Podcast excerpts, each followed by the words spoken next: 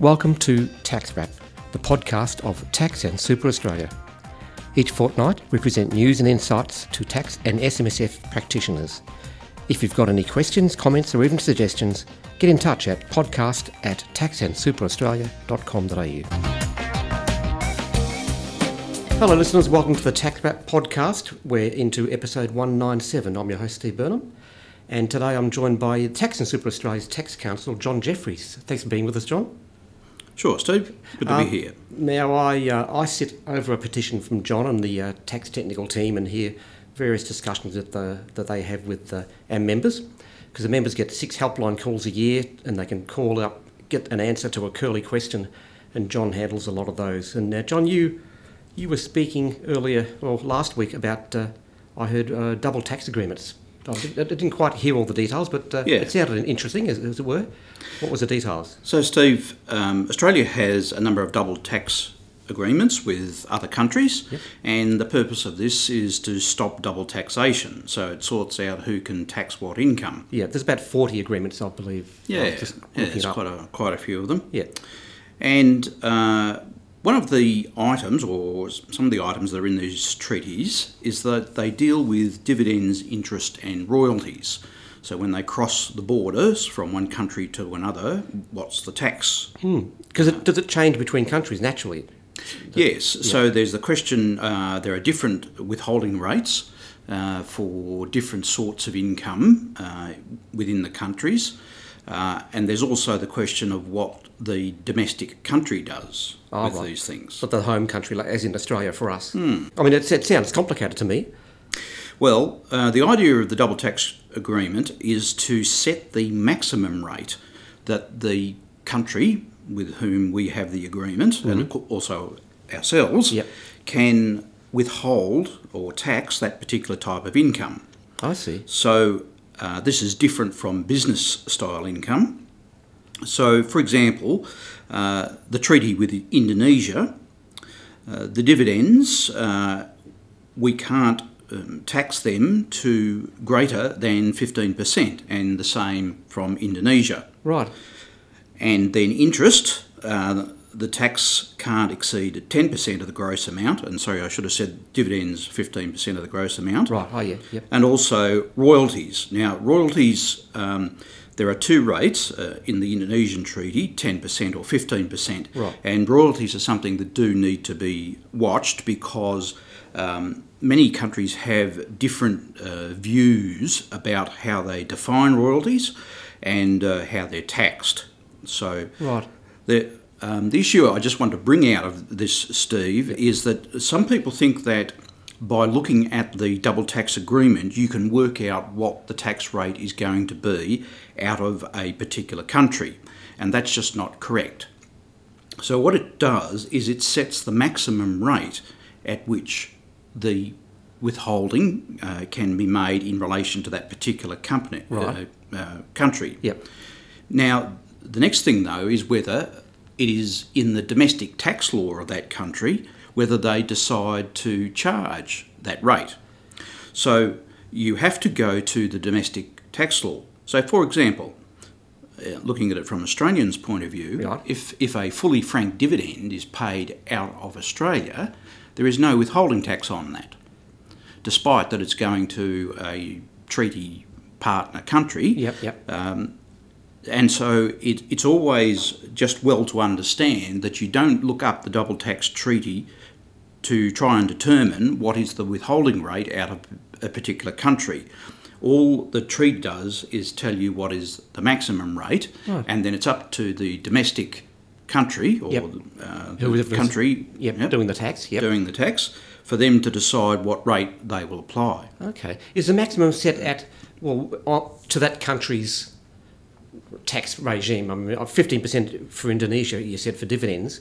Uh, are dividends taxed at fifteen percent or more than that, or less than that? Uh, I don't know from Indonesia, Okay. but that's that's just uh, what's come out of the negotiations Okay. between our authorities and their authorities Right. in the past, Yep. and uh, so that's the uh, that's the situation. So they've just agreed that uh, dividends, for example, flowing either way, will not be taxed any greater Hmm. than fifteen percent. It, so it sounds like really you've got to look at, e- at each agreement. If you're t- dealing with someone who's uh, a say Danish national or whatever, you, it sounds like you've got to look at that double tax agreement for that country. Well, first of all, the domestic tax law of that country. Oh, domestic tax, right, Yeah. right, right. And then uh, the double tax treaty will tell you what the maximum rate is, but you have to go to the domestic tax law of that country to work out what the actual rate is going to be. Okay, right. Now, look, an- another topic that floats over the the uh, petition. uh, I hear a lot of uh, discussion about property and tax. Um, there's been a little bit of that lately. Um, what, what are some of the standout uh, helpline topics from- Sure. about property? So we certainly get a lot of uh, questions about property. Uh, Lots of people doing interesting things with property. uh, particular one uh, that I just want to talk about today is someone purchased a property with a number of uh, units on it, uh, in one building actually, and then uh, they decided to strata title those units in the building. And so there was expenditure that was incurred uh, on that. And uh, after they had strata titled the units, they then disposed of some of those units. Right. And so, uh, and I might just add that in this particular situation, the gains on the sale of the units were on capital account because it was their intention to uh, rent the units out. So just Okay. um, to make that clear. Right. And so uh, the issues here were uh, uh, because there was expenditure on strata titling the units within the 12 month period uh, in which they were sold, uh, could you get a 50% discount in relation to the disposal Because of the the general unit? discount. Okay. Yeah, Yep. so Alright. the 12 month rule. Yep. Also, there's the issue of just the general CGT implications of strataing, uh, strata titling units. All right. So, um, just to explain that, when you strata title units, uh, yes, you are creating a new asset, and on the face of it, that's a CGT event. However, uh, the government thought about this, and in section 112 25, uh, there is actually deemed to be no CGT event when you strata title units, just as long as the person that owns uh, the unstrata titled units beneficially owns them after they've been strata titled. So the same person, same, same entity, or entity or person. Uh, it could be either En- entity or person. All right. Yeah. Okay. Yeah. Yep. So, um, uh, just some other aspects to do with strata titling. Sometimes um, uh, people um, can have a right to occupy a unit in a building uh, where the uh, the units aren't yet strata titled. So you, you do have a right to occupy it. You pay something uh, for that right, and then if the units are strata, strata titled, it's then the case that uh, you get this new asset, which is the ownership of the strata titled unit. Right. And so, uh, what's the capital gains tax implications there? Well, under uh, section 124 190, there is a rollover that's available uh, if you own the property and it gives you a right to occupy the unit in the building, and the building owner subdivides it into strata units, and the owner transfers to you the strata unit that corresponds to the unit you had the right to occupy just before the subdivision. Okay. Yep. Yep. So, and so the first element, or the, the cost base rather, of the strata unit includes any amount you pay to get that right. Right. Now, on the other side of the coin, that is the, the person that's disposing of it, uh, any capital gain or loss that the person makes from the strata titling of the units is exempt. Okay. So the right. actual um, building owner, if you like, if Yeah. they happen to make um, a capital gain or loss, then that's exempt from CGT. Okay. Um, one of the other things uh, is also to understand that uh, when you split assets and uh, that you uh, uh, ha- you have the same beneficial ownership. Uh, Right. as I said before, there is a rollover there, so that there's no actual. Uh, well, no, sorry, I shouldn't say a rollover. It's a there is deemed to be no CGT event. Okay. it's more or less the same assets, but it's a different status. Yes, it's that's a strata right. title. Okay. Yep. So, uh, an example is if you had land and you subdivided it, Right. the same thing. Now, you do get uh, three, uh, say, if you had one piece of land and you subdivided into three uh, pieces of land. Yes, Yep. you've got three new assets, but you're deemed, uh, or it's deemed that there's not a CGT event when that occurs. Okay. So, uh, and then when you do get a splitting of the assets like that, the next question is, well, what's the cost base of each of the, the parts, whether it's strata titling or subdividing? Now, all the law says is that you can just use any reasonable method. Okay. Yep. So, what might that be? Well, it might be floor space. Um, it might be the value of the units. So, you might have uh, units that have, the, say, the same floor space, but one might have more value than another because maybe it's got a better view or something like that. Yeah. That would be another way of doing it, and, and there would be other ways of So doing w- well. when the ta- ATO says reasonable methods, I mean, is it a method that is demonstrable that you should be able to show the workings out? Yes, well, is that generally the case? I'd say that a reasonable method is something that is capable of being reasoned.